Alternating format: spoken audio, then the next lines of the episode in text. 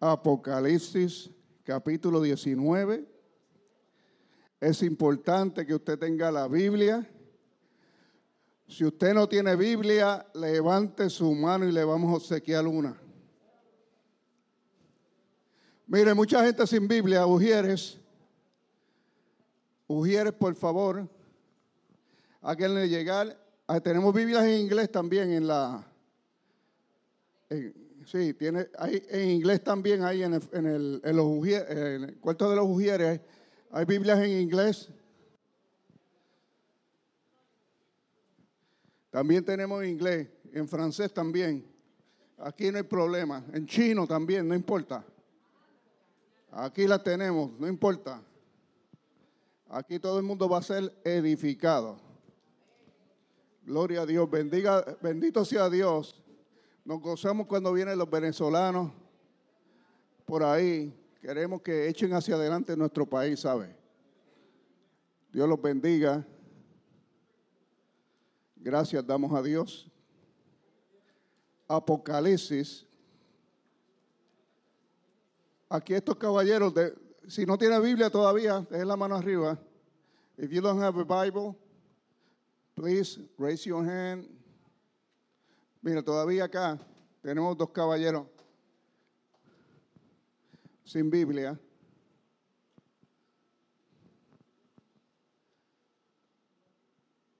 Apocalipsis 19, verso 7. Apocalipsis está al final de la Biblia, último capítulo de la Biblia. Vaya buscándolo.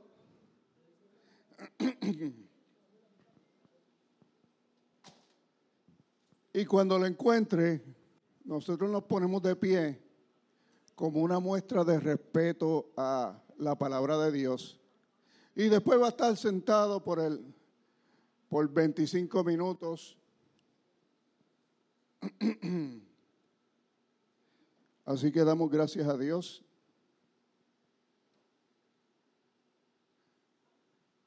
La Biblia dice que en el cielo ocurrirá un evento extraordinario que se llama las bodas del Cordero. Apocalipsis 19, 7 dice así, gocémonos y alegrémonos y démosle gloria, porque han llegado las bodas del Cordero y su esposa se ha preparado. Y la esposa es quién? La iglesia redimida. Y a ella, a la esposa, se le ha concedido que se vista de lino fino, limpio y resplandeciente, porque el lino fino es las acciones justas de los santos.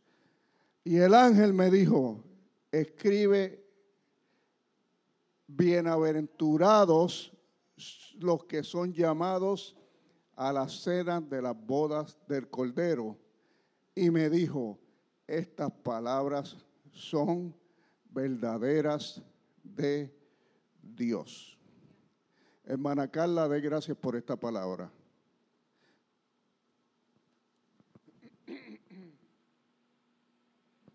Gloria a Dios. En esta preciosa tarde, papi, te damos gracias, Señor, por esta preciosa palabra, Señor. Palabra, Padre amado, que tú nos has dejado, Señor, para que nosotros podamos continuar, Señor, y haciendo la voluntad tuya, Padre. Gracias, oh papito lindo, por tu amor, tu bondad, tu misericordia y tu fidelidad, Padre. En el nombre de Jesús, Señor, te pido en esta tarde, Señor, que seas tú usando al pastor, Padre amado, que seas tú poniendo las palabras con tu Espíritu Santo, Padre, y que cada uno de los que estamos aquí presentes, Padre. Abre nuestro entendimiento y nuestro corazón, Señor, para recibir esta palabra, Señor, para que quede en nuestros corazones, Señor, y ponerla en práctica en nuestras vidas, Señor. Es una palabra maravillosa, Señor, que estaremos en las bodas del Cordero, estaremos en tu presencia, Padre, y te veremos cara a cara en ese día, Señor. Qué bendición, Padre, qué maravilla, Señor, que todos aquí estemos preparados, Señor, para estar en ese gran día en tu presencia, Padre. En el nombre de tu Hijo amado, Cristo Jesús, Señor, te lo pido, Señor. Gracias, Padre mío. Amén y amén. Puede sentarse en esta hora. Le pido a Dios que esta palabra sea grabada en tu corazón. Porque comienza este primer versículo diciendo que usted y yo somos la novia que se va a casar ese día. Y esta boda será una boda sin igual. Será una boda en el cielo. Será una boda en el cielo.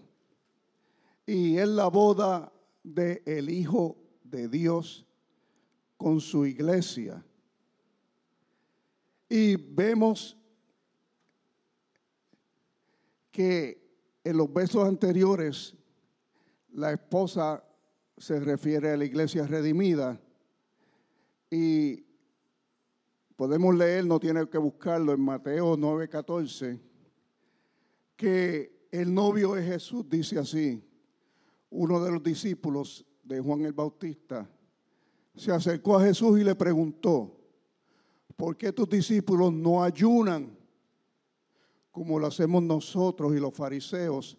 Y Jesús le respondió, ¿acaso los invitados de una boda están de luto mientras festejan con el novio? Por supuesto que no.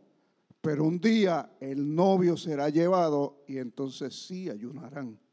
Refiriéndose a él mismo que era el novio que sería quitado. Por lo tanto, claramente hace referencia a que él mismo Jesús es el novio y la Biblia hace clara referencia a que la iglesia redimida es la novia. Este novio es el novio que nos fue arrebatado en la cruz, con el cual nos reunimos, nos reuniremos nuevamente en las nubes, en las nubes, dice la Biblia, en un abrir y cerrar de ojos, el pueblo del Señor será levantado en las nubes y ahí estará con el Señor para siempre. ¿Alguien puede decir amén? Esto es lo que se llama el rapto de la iglesia. Será sin avisar. Será sin avisar, iglesia amada. Será de momento será en un abrir y cerrar de ojos, será en las nubes. La gente no lo verá, solo los cristianos redimidos lo experimentarán. Los niños serán arrebatados también, porque ellos son inocentes. Y estaremos con el Señor para siempre.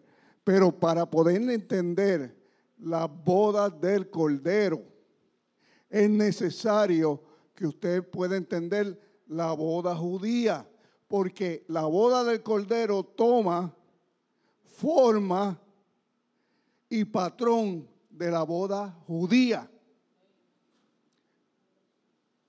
Toma el verdadero simbolismo, lo toma de la boda judía y todo el tiempo bíblico y toda esa cosa es un patrón de la boda judía. Por ejemplo, cuando hablo de la boda judía, usted va a la Biblia y ve el paralelo entre una cosa y otra y se le hace más fácil entender por qué Jesucristo dijo unas cosas y por qué dijo otras. Pero vamos a entender, vamos a entrar en el tema y usted va a ir entendiendo lo que le estoy hablando. Primero, cuando un pretendiente quería una muchacha para casarse. No es como se hace ahora. En, la, en la boda judía, el joven pretendiente solía acudir a la casa del padre de la novia, hablar con el padre. ¿Ok? ¿Cuántos alaban a Dios igualito que ahora? ¿eh? Portando una gran suma de dinero. ¿Qué le parece, hermano? Y un contrato que se llamaba el contrato de esponsales en español, pero que en judío se llamaba el chitre erusín. Y este era un contrato que él iba a las autoridades y se lo redactaban y el novio pagaba por ese contrato y básicamente era un contrato entre él y la familia de la novia. Mire qué formalidad. Y la gran suma de dinero simbolizaba el alto precio que el novio pagaba por la novia. ¿Alguien alaba a Dios? Empieza usted a ver los paralelos. ¿Cuántos los están viendo? Jesucristo pagó un alto precio por ti y por mí. Alguien alaba su nombre. El contrato que existe entre el novio y la novia, ¿qué es? La palabra de Dios. La palabra de Dios es el contrato que nos amarra a usted y a mí con nuestro Señor. Entonces, en cuanto el joven entraba en la casa con el contrato en la mano y la platita en el otro, ya se sabía que venía. Ya las muchachas de la casa sabían y entonces la mayor de la casa se imaginaba que era para ella, ¿verdad? Sí, porque también era la costumbre que la mayor se casaba primero. Es como cuando cosas predecibles. Entonces el pretendiente se sentaba a hablar primero con el padre, no con la muchacha. Hablaba primero con el padre y discutía con el, con, el padre de la chica y con los hermanos mayores. Y acordaban un precio para poder desposar a la hija. Y Dios Padre impuso un precio a Jesús. Alguien está siguiéndome lo que estoy hablando. Dios Padre impuso un precio a Jesús para redimir a la humanidad. Un precio alto. La única forma de redimir a la humanidad era un precio de sangre. En la cruz del Calvario el precio fue alto. ¿Alguien está entendiendo lo que hablamos en este día, hermano? ¿Alguien puede alabar a Jesús? El precio de la cruz fue un cordero inocente y sin pecado. Un hombre se entregó por toda la humanidad. Volviendo a la boda judía, si el padre, vea la importancia del padre, aceptaba el precio, entonces era que venía la hija a la reunión. Imagínense, la hija nunca había visto el novio.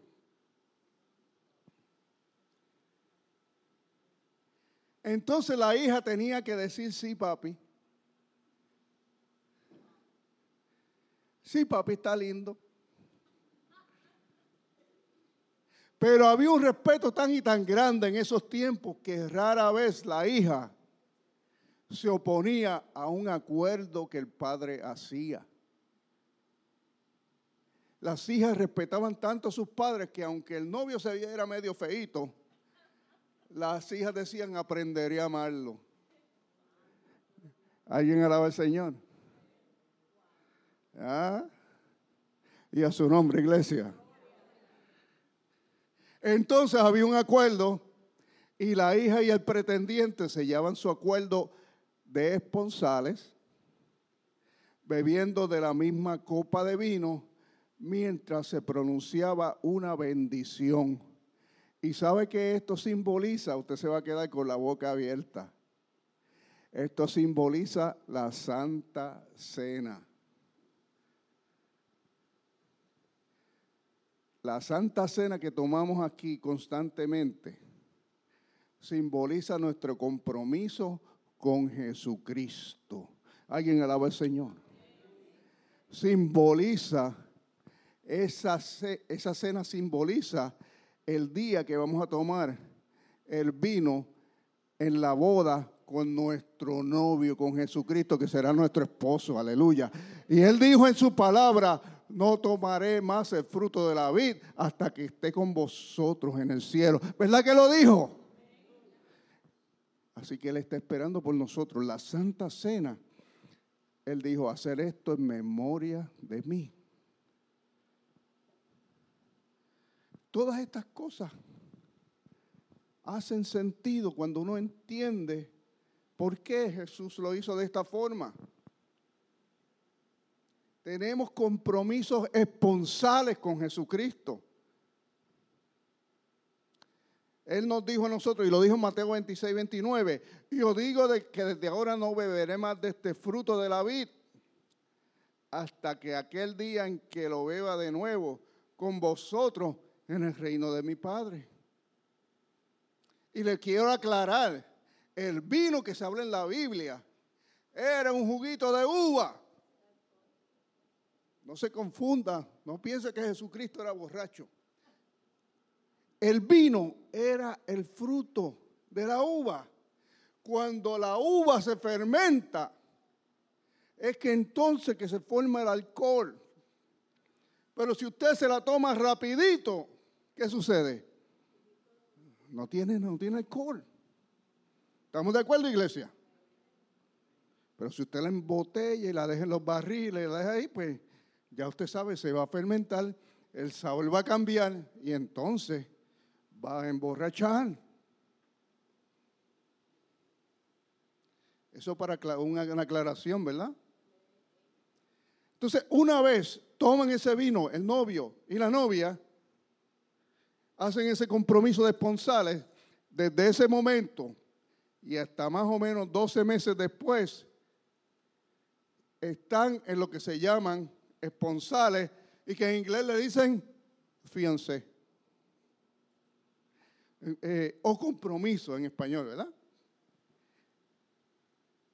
Y, este, y esto se, se marcaba con un regalo de boda. El novio le daba un regalo de boda. ¿Cuál fue el regalo de boda que Jesús le dio a la iglesia? ¿Alguien sabrá en esta casa? El Espíritu Santo. ¿Alguien alaba a Dios? Qué regalazo, mi hermano. Y dijo, no se vayan de Jerusalén hasta que el Padre les envíe el regalo que les prometió. Tal como los dije antes, yo le pediré al Padre y Él les dará otro consolador para que les acompañe siempre el Espíritu Santo. Ese es el regalo, hermano. Entonces, el compromiso este era de un año. No estaban casados, pero estaban apartados el uno para el otro. Usted y yo estamos en esponsales en este momento con Jesucristo. Usted no puede estar con el mundo y con Dios. Usted es de Cristo. Guárdate para Cristo. Aleluya. Eres de Dios. Imagínese alguien que está comprometida con un novio y sale con otros. ¿Ah? ¿Qué sería eso? ¿Ah? O un hombre está prometido para casarse con e-, ella, esa muchacha, y por allá le gusta estar en la pachanga. No, Señor. Hay un compromiso de esponsales y este año tiene que haber fidelidad. Diga fidelidad. Esponsales. es compromiso y separación. Desde el momento en que la mujer judía y el hombre judío estaban en esponsales, la novia y el novio eran tratados como si estuvieran casados. Por eso es que cuando María, la madre de Jesús, salió embarazada, se formó un escándalo. Porque ella estaba de con José. ¿Está entendiendo? Ella estaba no estaba casada todavía. Y salió embarazada, imagínese. Imagínese el lío. En un pueblo chiquito. ¿Cuántos vienen de pueblo chiquito?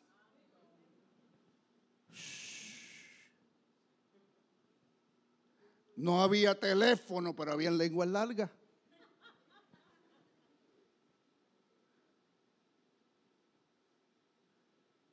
La novia era tratada como si estuviera casada. El novio es tratado como si estuviera casado. Usted y yo somos tratados como santos, aunque no lo somos. ¿Qué le parece? Escuché bien lo que acabo de decir. Usted y yo somos tratados como santos, aunque realmente no lo somos. Porque para ser santos hay que ser perfectos. Pero por nuestra posición en Cristo somos llamados santos. Pero no hemos alcanzado la santidad. La alcanzaremos cuando estemos en las bodas del Cordero en el cielo. ¿Alguien alaba al Señor?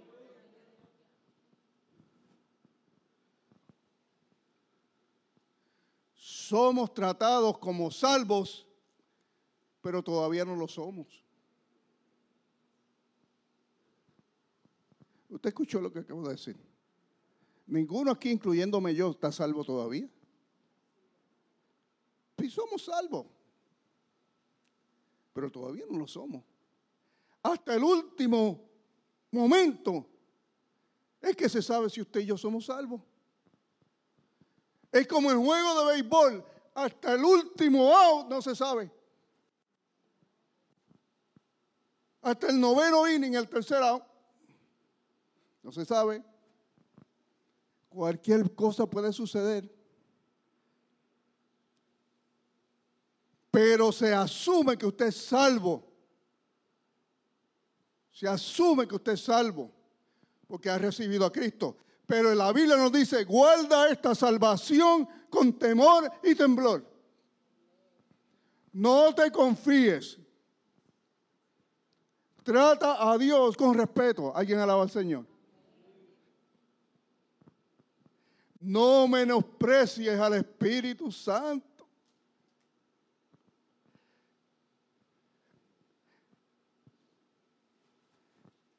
Estudia la palabra, ora diariamente, busca de Dios, congrégate, bendice su nombre, busca más de Él porque hay más de Él, apártate de lo que te aleja de Dios. y somos llamados santos. Porque seremos santos, es posicional, es, nuestra posición. Por ejemplo, el día que yo me casé con mi amada esposa, su posición cambió y la mía también. Vinimos a ser esposos ambos. Ya ella ni yo podíamos hacer lo que hacíamos antes, porque nuestra posición cambió. Ahora estamos casados. Ella es casada y yo soy casado. Ella no puede irse por ahí. Ni yo tampoco. Todos alaban a Dios. No, no puede. No puede. Y más con las 15 cámaras que yo tengo alrededor de mi casa. Menos, sí, porque uno tiene que asegurarse también. El tracker en el teléfono le tengo también.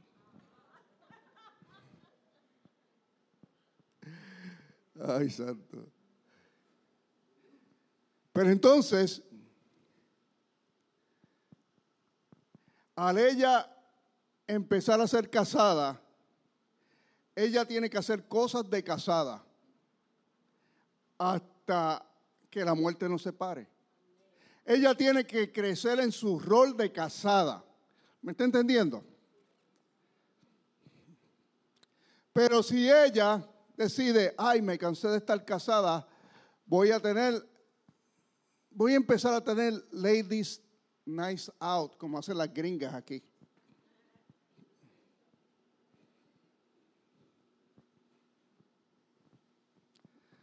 Pero nosotros los hispanos no encajamos con eso.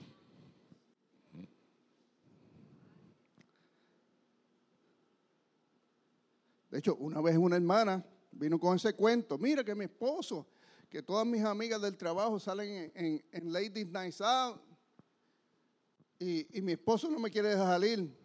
Y dije, pues bien hace. Bien hace. No, porque ella, todas las americanas hacen eso. Ah, me, que me importa que lo hagan. Yo se lo bajé así. Porque eso no es de una mujer de Dios. ¿Cuántos alaban su nombre? ¿Tú quieres una nice out? Vete con tu marido. ¿Cuántos alaban al Señor?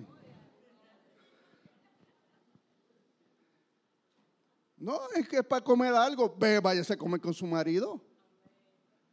Váyase a comer con su marido.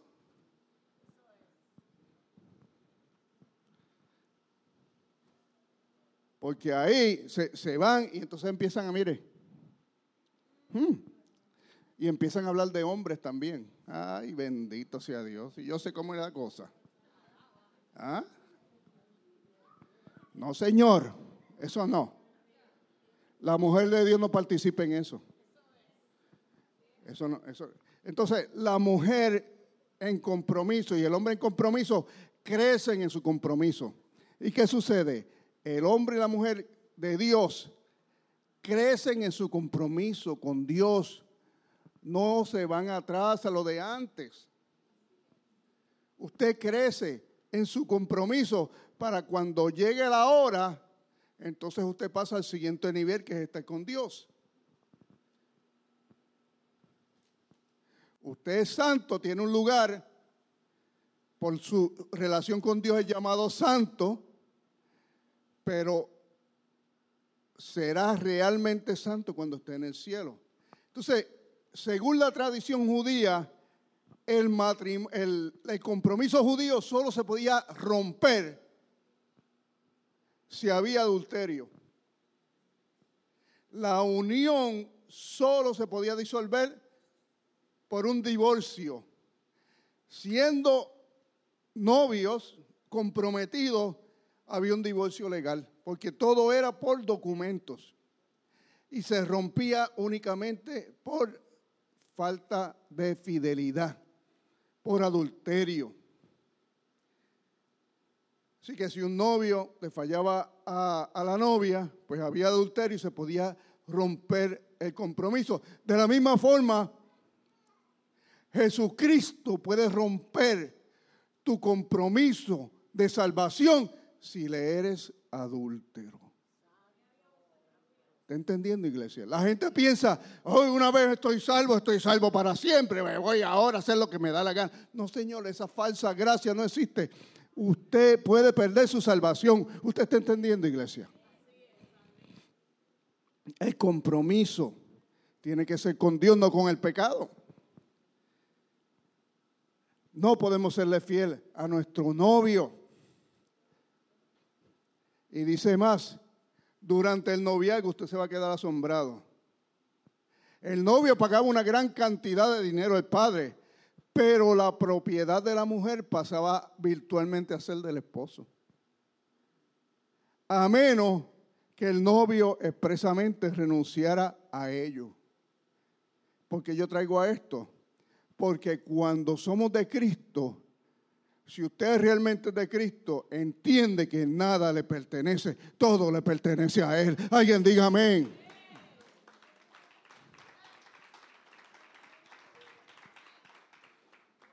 Lo que tenemos no es nuestro, es de nuestro novio.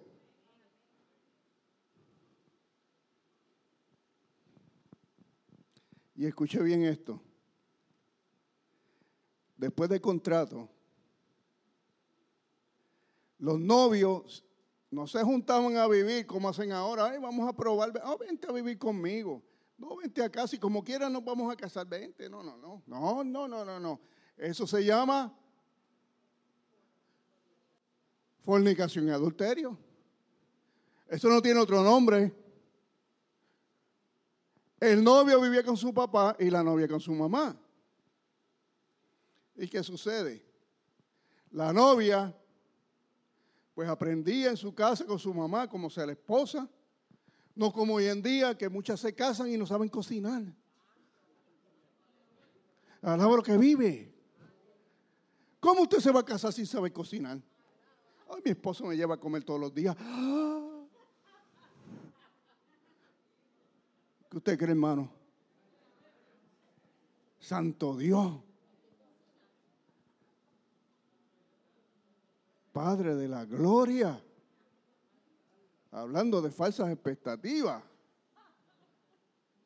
No es que mi mamá me creó como una princesita, yo no sé ni lavar platos.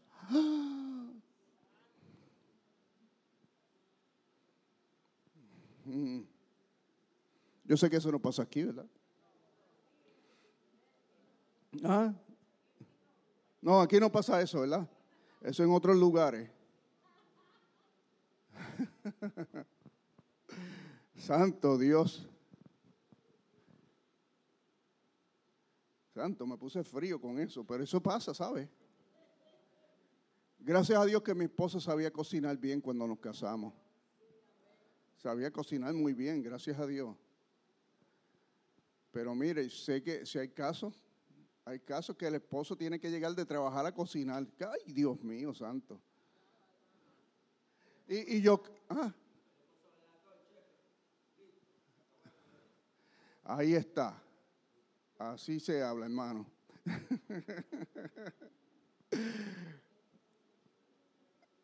Entonces, dice la Biblia que, dice la boda judía, el, el hijo está con el padre.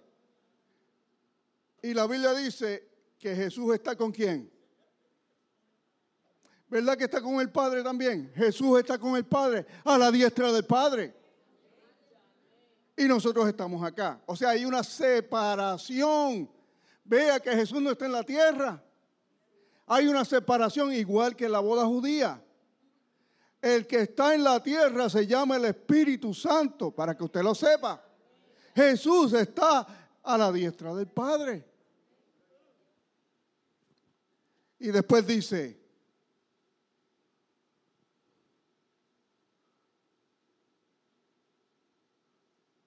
¿Qué debe hacer la, novia? Lucas 21, 36. Velad pues en todo tiempo orando, que seráis digno de escapar de todas las cosas que vendrán y estar en pie delante del Hijo del Hombre. Porque Él se fue y van a venir problemas y tentaciones. La Biblia dice que es necesario que pasemos por situaciones. Es natural que vengan problemas. Pero usted en el poder de Cristo va a resistir esos problemas. Y después dice la Biblia que Jesús se fue al cielo y durante el periodo de este del noviazgo, que es este periodo actual, el novio se encarga de preparar el futuro alojamiento para la novia, que es una habitación en los tiempos de los judíos, la tradición judía es que el hijo viva en la casa del padre. ¿Alguien alaba a Dios? Mire, mire, es que esto es maravilloso. El hijo no se va por ahí a vivir, él vive en la casa del padre. Y Jesús le dijo a la iglesia, Juan 14, 2, le dijo, en la casa de mi padre muchas moradas hay. Si así no fuera, yo os lo hubiera dicho. Voy pues a qué? A preparar lugar para vosotros. Usted está viendo cómo confirma todo. Y si me fuere, os prepararé lugar. ¿Y qué más va a hacer? Volveré otra vez y os tomaré a mí mismo para que donde yo estoy, vosotros también estéis. Qué cosa hermosa. ¿eh? Él está preparando morada, hermano. Entonces, el día de la boda va a llegar. No importa lo que usted y yo hagamos, el día de la boda va a llegar. La pregunta es, ¿estarás allí o no? Esa es la pregunta. Y no lo decide Dios, lo decides tú. ¿Estarás o no estarás?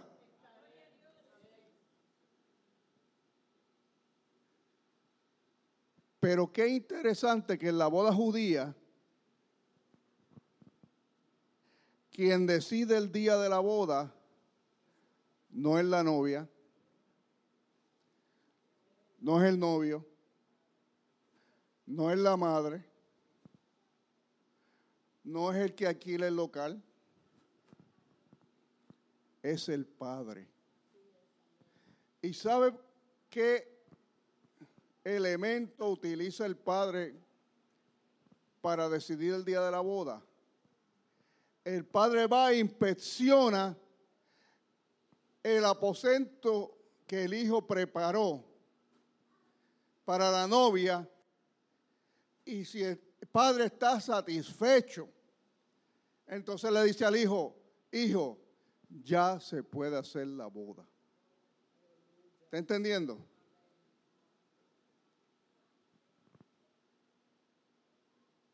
El padre tiene que aprobarlo.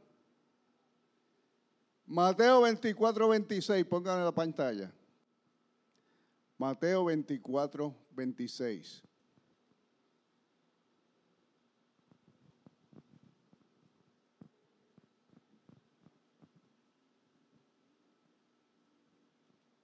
Eso no es. Parece que tengo el versículo mal. Pero dice así. Pero del día y la hora nadie lo sabe. Ni aun los ángeles de los cielos. Solo mi Padre. Otra parte de la Biblia dice que ni aun Jesucristo sabe el día en que Él vendrá. Solo el Padre. En la boda judía, solo el Padre determina, determina cuándo va a ser la boda. ¿Cuántos están entendiendo lo que estamos enseñando hoy?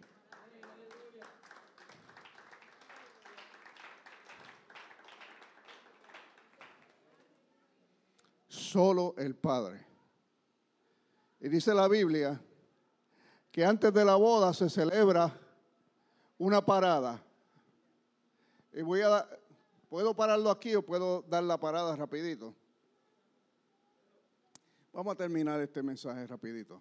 Dice que se celebra la foda el día que el padre decide, pero antes se celebra un desfile en que el novio junto a la novia regresan a la casa del padre, donde se da una fiesta, la cual generalmente duraba una semana y diez vírgenes junto con sus lámparas desfilaban con el novio hasta el gran banquete.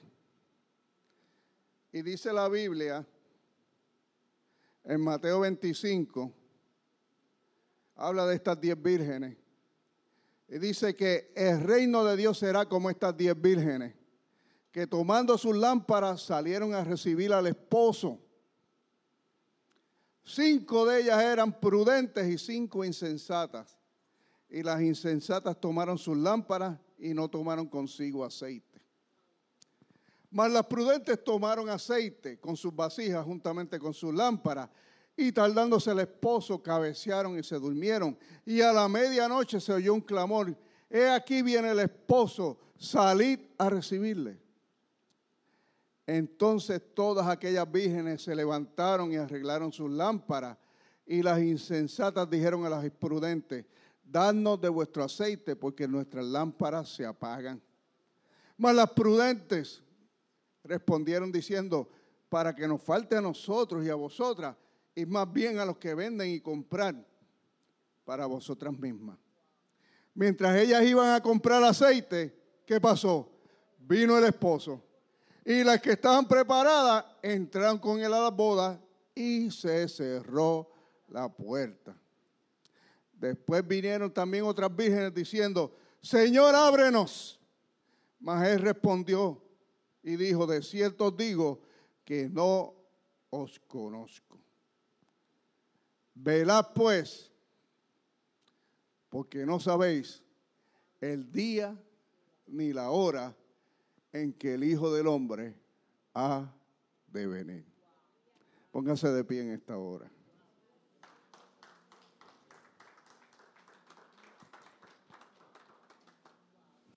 Padre, en el nombre de Jesús,